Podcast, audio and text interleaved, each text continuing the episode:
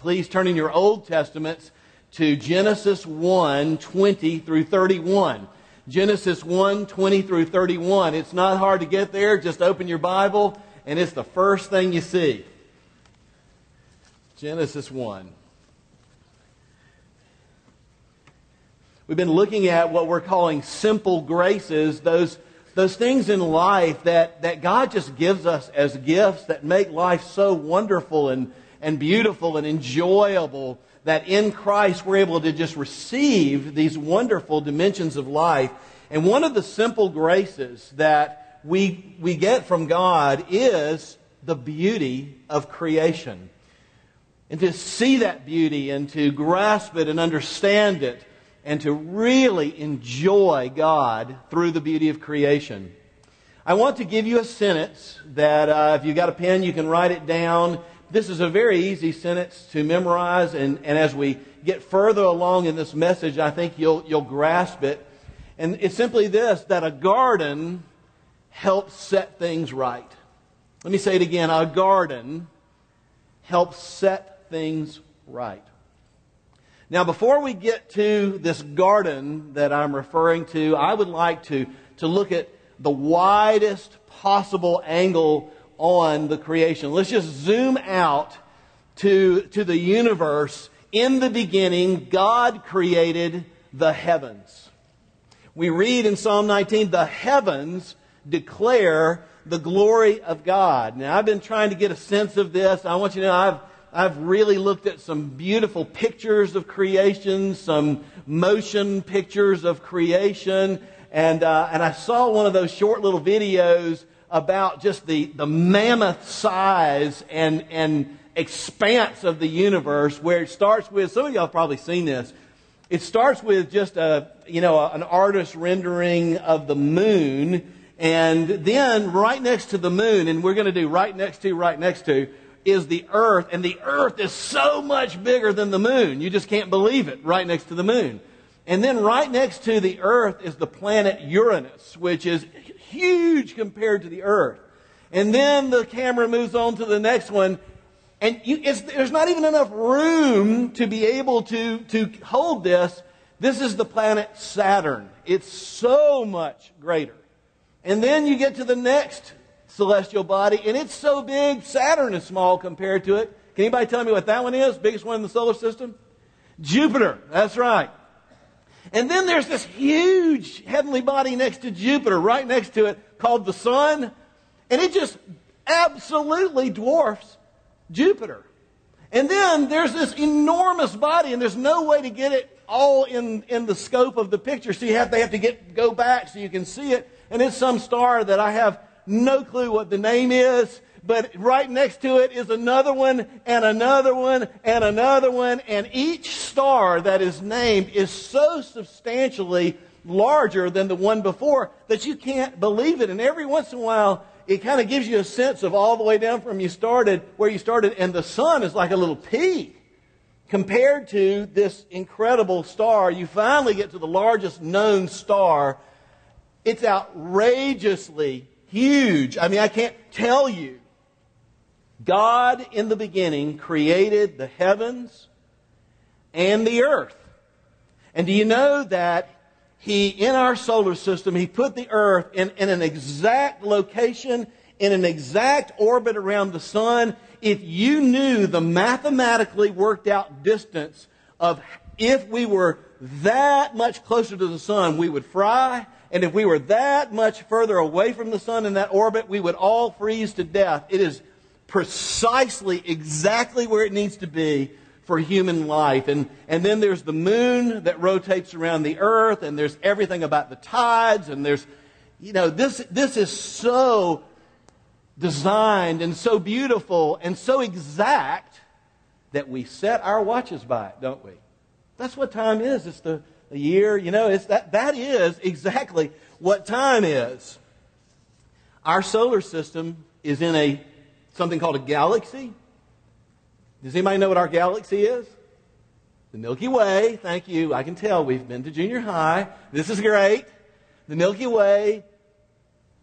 They guess, because you got to guess when, the, when it gets this large, they guess that there are 400 billion stars in the Milky Way.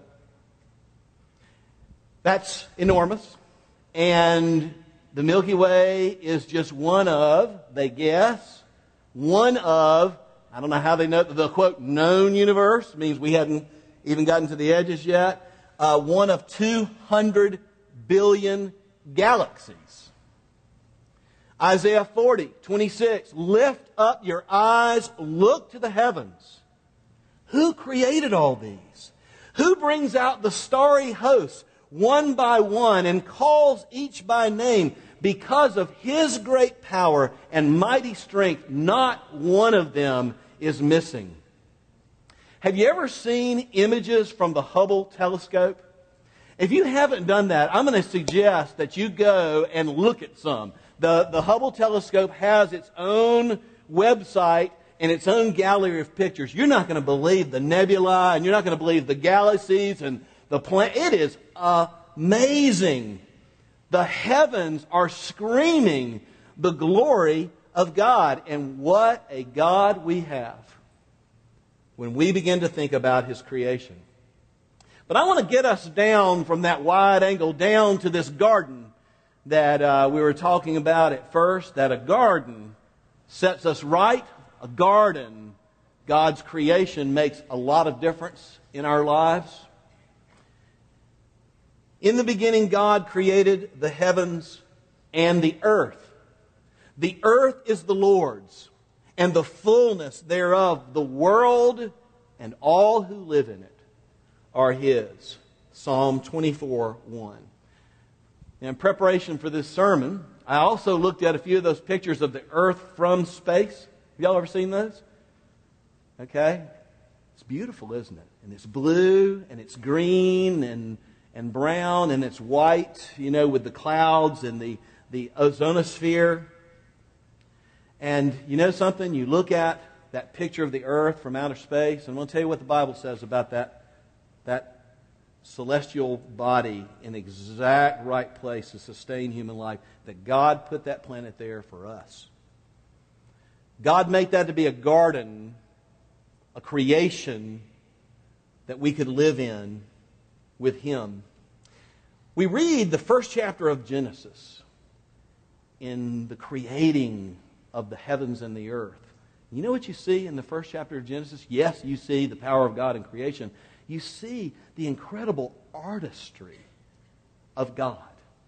That there is great pain that God takes in his creative ability. In fact, you know, God, if he wanted to, could have just said, and just in one act, everything would have would have been created. Just breathed out the whole thing at once, right? But what we see in Genesis 1, what we see is just one act of creation after another. We see God, the artist, and how he is just taking one thing and just bringing focus and bringing that creativity and that artistry and that beauty. And it's punctuated at every point with this wonderful statement that God says, it is good. It's beautiful. It's right. It is very good. This creation.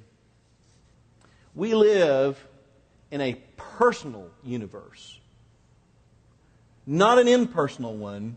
We live in a personal universe created by a divine person who is an artist, who is still actively involved in his creation. And things, of course, are still being born, and rocks are moving, and there's a, a, a symphony of ongoing powerful and beautiful creation being directed by his mighty power. C.S. Lewis, in his wonderful book that my kids love, a lot of kids love, The Lion and the Witch and the Wardrobe, of course, takes us to that, that make believe land of Narnia where it is winter all the time. In fact, if you've read it, you know it's not only winter, it's always winter, but never Christmas. It's a bad place to live because of the White Witch and the dominion of evil. But the hero of that book, Aslan, who is the, the, the, figure of Jesus Christ, as, as he moves onto the scene, it just begins to melt everywhere he goes. And there's grass and there's trees and there's spontaneous creation and beauty. And you get the sense that as, as this ice melts and, and, and there's so much being created just by the power of his presence, that he thoroughly enjoys what is going on, and his creation is responding to him as well. And here in Genesis 1, God is choosing what is best, and, and he is making it, and the finished work is astounding. I'd like to read, I want to break into two thirds into the, the, the, the, creation story just to give us a sense of the artistry and the beauty and wonder of creation. Genesis 1 20. But first, I will start by repeating that first verse of the Bible. In the beginning, God created the heavens and the earth. And verse 20 says, And God said, Let the water teem with living creatures, and let birds fly above the earth across the expanse of the sky. So God created the great creatures of the sea and every living and moving thing within which the water teems with, according to their kinds, and every winged bird according to its kind. And God saw that it was good. And God blessed them and said, Be fruitful and increase in number and fill the water in the seas and let the birds increase on the earth. And there was evening and there was morning the fifth day. And God said, Let the land produce creatures according to their kind, livestock, creatures that move along the ground, wild animals, each according to their kind. And it was so. God made the wild animals according to their kinds, the livestock according to their kinds, and all the creatures moving along the ground according to their kinds. And God saw that it was good. And then God said, Let us make man in our image. We claim that as a Trinitarian passage. Let us make man in our image and in our likeness. And let them, men, rule over the fish of the sea and the birds of the air, over the livestock, over all the earth, and over the creatures that move along the ground. So God created man in his own image. In the image of God, he created them, male and female. He created them. God blessed them and said to them, Be fruitful and increase in number. Fill the earth, subdue it. That is, make it work for you. Rule over the fish of the sea, the birds of the air, every creature that moves on the ground. And God says, I will give you every seed bearing plant on the face of the whole earth, and every tree that has fruit and seed in it, and they will be yours for food. And to all the beasts of the earth, and all the birds of the air, and all the creatures that move along the ground, everything that has breath of life in it, I give green plants for food. And it was so. God saw that all he had made, and it was, only time you see this, very good. And it was evening and morning, the sixth day. And then God rested from his work of creation on the seventh day. You see, we were placed originally in a beautiful garden with everything necessary for life and happiness and relationship, all in relationship with God, and trees and sky and air and clean water and food and everything needed. Let me tell you something. Even since the fall of man, even since the rebellion where our original parents saw all that God gave and refused to trust Him, wanted the knowledge of both good and evil, wanted to be the final judge and arbiter of their own lives, and selfishly rebelled from God to be their own God instead of God.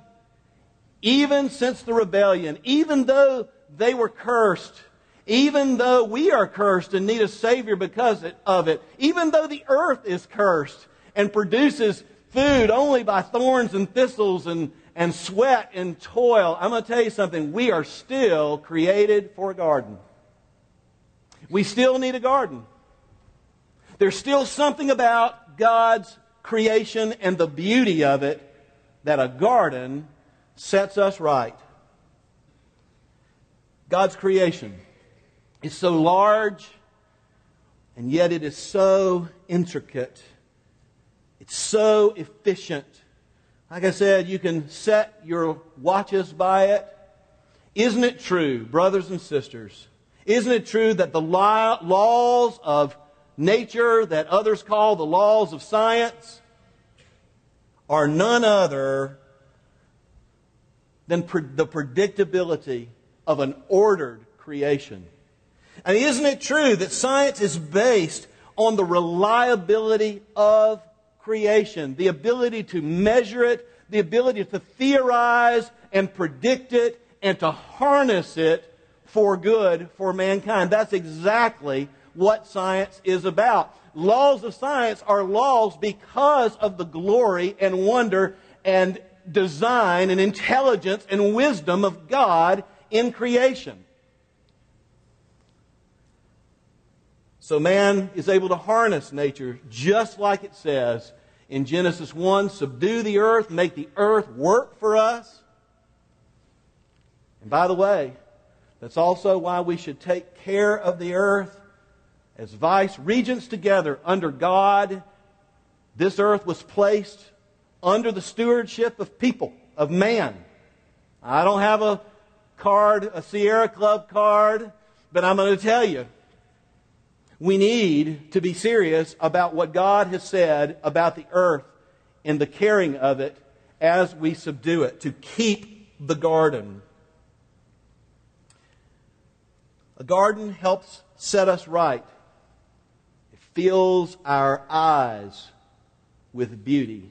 It fills our ears with a symphony of sound that cannot be reproduced anywhere else and when we experience the garden again, so to speak, not the Garden of Eden, but just creation, when we experience it directly again, we remember not only how great God is and powerful and wise, we remember how loving God is to all He has made and the provision to all that He has made and to us through this creation. I remember hearing a song many years ago, and I've been singing it in my head. You ever have songs that for years you kind of just, you know, you're out mowing the grass or taking a walk, and this song will appear. And this is one of those few songs that actually comes back into my head. It's a song by Bob Bennett, that, that dates me, uh, called Mountain Cathedrals. And Bob Bennett talks about mountains and trees and air and how it all just causes him to worship, you see. He says, I've sung in mountain cathedrals with steeples rising high. He's talking about mountain peaks. And altars made of evergreen and windows made of sky. I've dreamed of stars in the heaven and starfish in the sea, and I've wondered how the heart of that God could care so much for me. I've sung in mountain cathedrals with steeples rising high and altars made of evergreen and windows made of sky and windows made of sky. I think about my own life. I have personally seen the snow capped mountains of the Rockies. I want to say Rocky Mountain Majesty or sing it or something. I have personally tasted the sweet bubbling springs in the tops of the Smoky Mountains not the dry, but the wet leaves and the coolness of that beauty. I have seen the fjords of Alaska. I have felt the cool air, seen the green water jutting up next to amazingly high cliffs surrounded by huge mountains. I've seen the Grand Canyon. I've seen it from the air. I've driven through the badlands of scorched earth and building like structures of rock in shimmering, beautiful red. I have stood on the banks of Lake Superior, and I have marveled at how clear, perfectly clear it is, and the vastness of it, and the unimaginable depths of that lake. I've seen Atlantic waves pound the rocks in Maine, shoot spray into the air 15 and 20 feet, and the, the shimmering, showering sound of that water after the wave recedes that hits the rock. I have stood on a beach and I have seen the vastness of sea from Gulf Shores, Alabama. And I'm going to tell you, I've been to lots of beaches, and that's the prettiest one I've ever been to. But just to see that expanse. Well, that's all the postcards of my whole life right there. But I'm going to tell you something. What we're talking about now, you do not have to get on an airplane to experience. In fact, God, don't, don't, don't get on an airplane because right where you are is amazing because it too is God's creation. I don't know if you've noticed this. Mississippi is absolutely gorgeous and natural. You know, I lived out west. You could see Pikes Peak on, sitting on my deck every day. That's pretty cool, right? Primary color. My mother was an artist, so I'm into colors. Primary color out west, azure blue. Big sky. You could stand on top of a hill in my neighborhood and see 75 miles. Azure blue and rock. The grass was kind of brown. It really wasn't green. Primary color in Jackson, Mississippi area, what is it? It's green. That's color you don't really see a whole lot out there where I was. The grass is so beautifully green, and the trees and towering pine trees and oak trees that reach their branches out and provide shade, and other trees that almost look like they're praising God, all hugging you. All a gift from God, and, and a milky white sky outlining the, the beautiful green trees. And I tell you, I've lived in several places. I have never Never lived in a place with more chirping birds, calling birds. I think there are more birds in Mississippi per square foot than any place I have ever lived. And then that outrageously wonderful racket.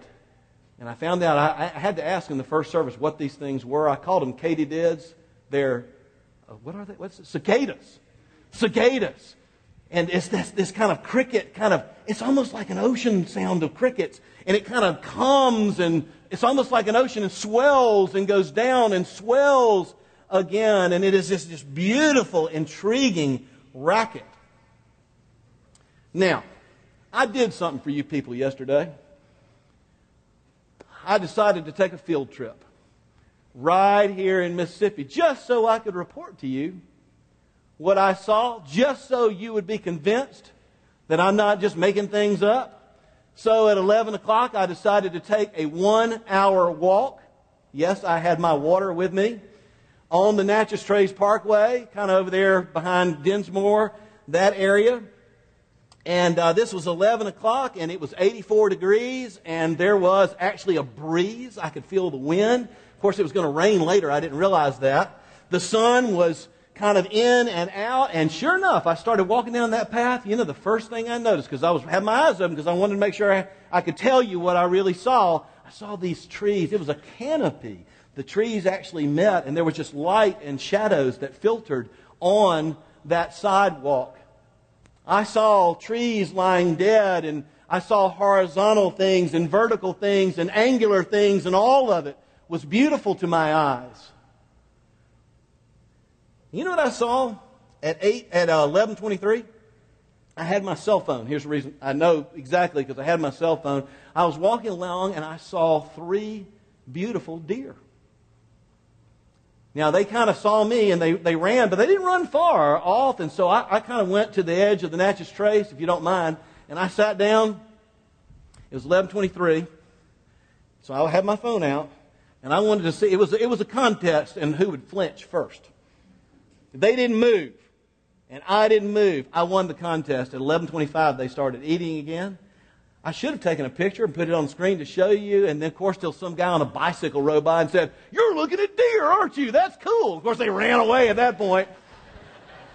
yeah, I was. I sure was.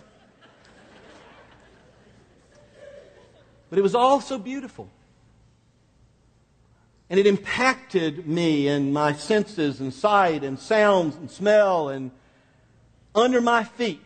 I want you to know I reached down and I, I, I squatted down and I looked at small plants and insects and small. There were entire ecosystems in miniature under my feet, as well as things as large as deer. I thought about bringing some leaves in here today. I thought about bringing some leaves and some magnifying glasses and kind of passing them out here and let y'all look at, at how variegated and beautiful and, and the different leaves are. I thought about bringing a magnolia blossom in here and let you pass it around and smell it, but somebody to get a migraine from the natural perfume of it and sue the church or something, so I decided not to bring it. It was wonderful. A garden helps set us right. There's something about the glory of creation that is a simple gift. And all the concrete and steel and plastic in the world cannot erase the need to encounter the beauty of the Lord in His handiwork in creation. Now, I want to end by quickly giving you three reasons why the beauty of, of creation is a simple grace to us.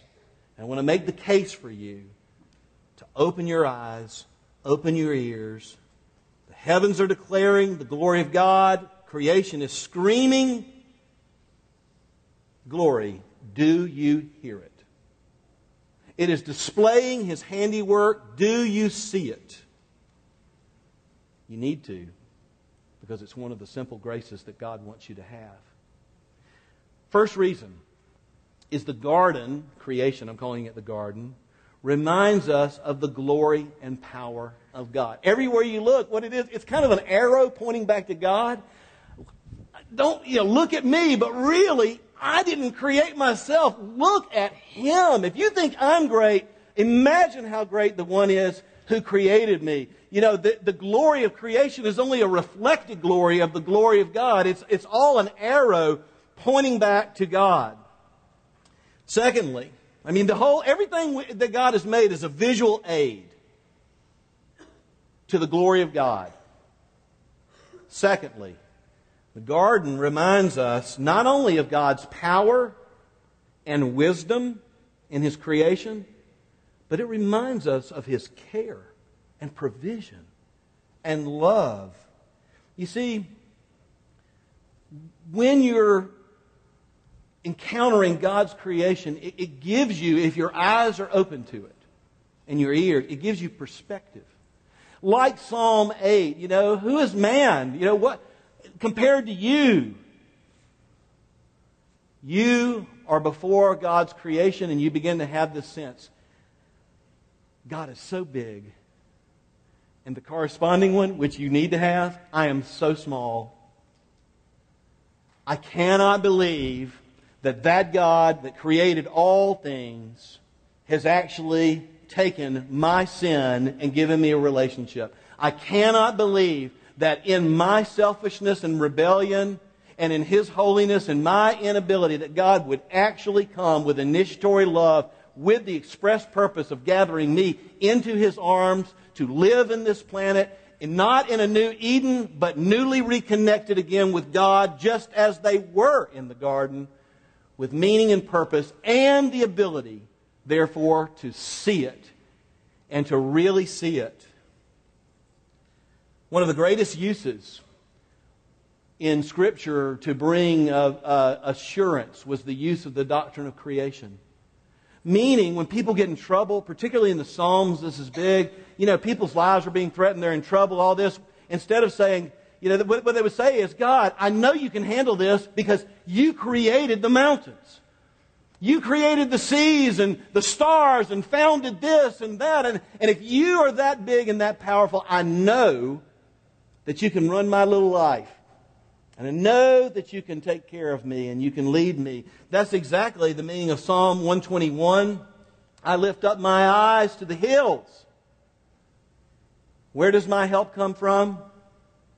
My help comes from the Lord, listen to this, the maker of heaven and earth. How am I going to get my encouragement? I'm going to look to the hills and I'm going to remember that beyond the hills, above the hills, is the one who made the hills. My help comes from the Lord, the maker of heaven and earth. Isn't that wonderful? That God is not only powerful, but He's loving. And we see that through His creation. And if you belong to Him through Jesus, you know it in your bones and you see it afresh and it encourages you. A garden sets us right. But I want to tell you something. Everybody is not so assured And everybody's not so inspired in that way. I think about the beauty of creation. I think about the reliability, the order, the design, the efficiency, the processes of God's created or- order, the orbits, the tides, as I mentioned, the laws of nature. And you know, I have friends. I have friends, and they see the processes too. Uh, they see the processes and the laws of science. And they are so proud of man's ability to measure nature, to predict it, to theorize, to understand it, to harness it, that evidently we have come to a place where we know so much about nature that we can actually say out loud, evidently with no questions, there is no God. Well, they see the processes. They see the design. They see this, but they do not see the God standing behind them. They have left the meaning part on the table. They who say everything is the, the, the result of an accident, who measure everything by reliability, and have leave, left the meaning part squarely on the table, not only missing the saving grace of Jesus Christ, but the simple grace of the wonder of God in creation. I was recently in a hotel in Denver with my youngest daughter. Somebody let us use their condo out there. We decided to go out and do a little hiking, a little biking. I even ice skated, if you can imagine. Um, I didn't wear anything like you wear in the Olympics ice skating, but uh, I was ice skating. And, uh, and it was great. But I was in this lobby of this hotel room in Denver, and there was a, an accident on I-25 getting there, and it was about 11:30 by the time we got there, and so we got our hotel room, and you know whether it's with my daughter or wife and daughters, um, kind of the mo is this: we get them all squared away. I go find something to do while they all, you know, do what they need to do. So I went downstairs to find something to do, and I started talking to this really great young man. It was 11:30. I mean, it was me and him, you know. And um, I said, "Well, tell me about you." He said, "Well, I just graduated from the University of Colorado at Boulder. Great. I used to live here. I know a lot about that. Had lots of young friends who went to that school. What'd you graduate? He said, "Well, I graduated in philosophy, and I'm looking for a job like all philosophy majors end up doing. I mean, that's just the way it is." And, uh, and I said, "Oh, you're a philosophy major. I love philosophy. Now, tell me." who the three, the greatest or the two or three greatest philosophers are in your estimation from your training, or if you would like to answer this question, or you can answer both, because I'm just sitting here, I got some time. Um, tell me which philosopher meant the most to you. He said, Oh, there's no question. I know the most important one. I know the one that meant the most to me. It's Plato. Now, that's not a bad answer, folks. If, if, if you're getting right down to, you know, the philosophy but I asked said, well, you know, we talk about Plato because Plato separated the real world from the spiritual world, and and we were talking a little Plato, and I was saying what I liked and what I didn't like. And I said, now look, I got to warn you before we go any further in this conversation. I am not only a theist, meaning I believe in God, but I am also a Christian, meaning that I believe that God actually, through initiatory love, has come to give me what I can't have as a sinner with a holy God. And I think Christianity actually explains and describes the universe better than any system that I've studied, including the fact that man's not basically good. He said immediately, I agree with you, man's not good. I can't understand why in my philosophy classes people say man's not good. I thought, this is good. And we talked, and you know, it was just a great conversation. I hope you can have conversations without just being ugly and obnoxious. Talking a little bit, listening a little bit. You know, the days for all that, that pushy stuff are over, hopefully. They're over at Highlands. Don't let me catch you doing that. But uh, I talked to him about the cross. You know, I said, "You mind if I just share with you what I believe?" Because after I'd listened to a whole lot of philosophy, sure, sure. So we talked a little bit about it. I said, "You know, when I walk outside, do you know what I see? I see beauty, order, and purpose everywhere. And I know that my own life is a part of a larger purpose. And because I have a relationship with God through Christ, I know that there's a plan for my life, and I know that it is love, and that I can trust God. You know what? He, he looked at me in the eyes in the most sincere, wonderful way. He said, I would give anything to be able to believe that there was purpose in this world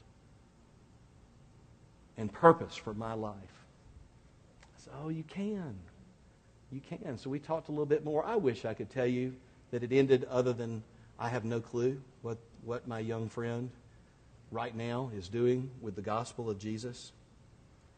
But blessed are those who have eyes to see.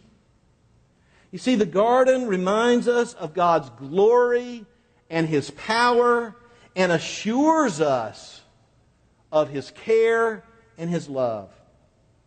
But thirdly, the garden awakens us to beauty that no one can really imitate.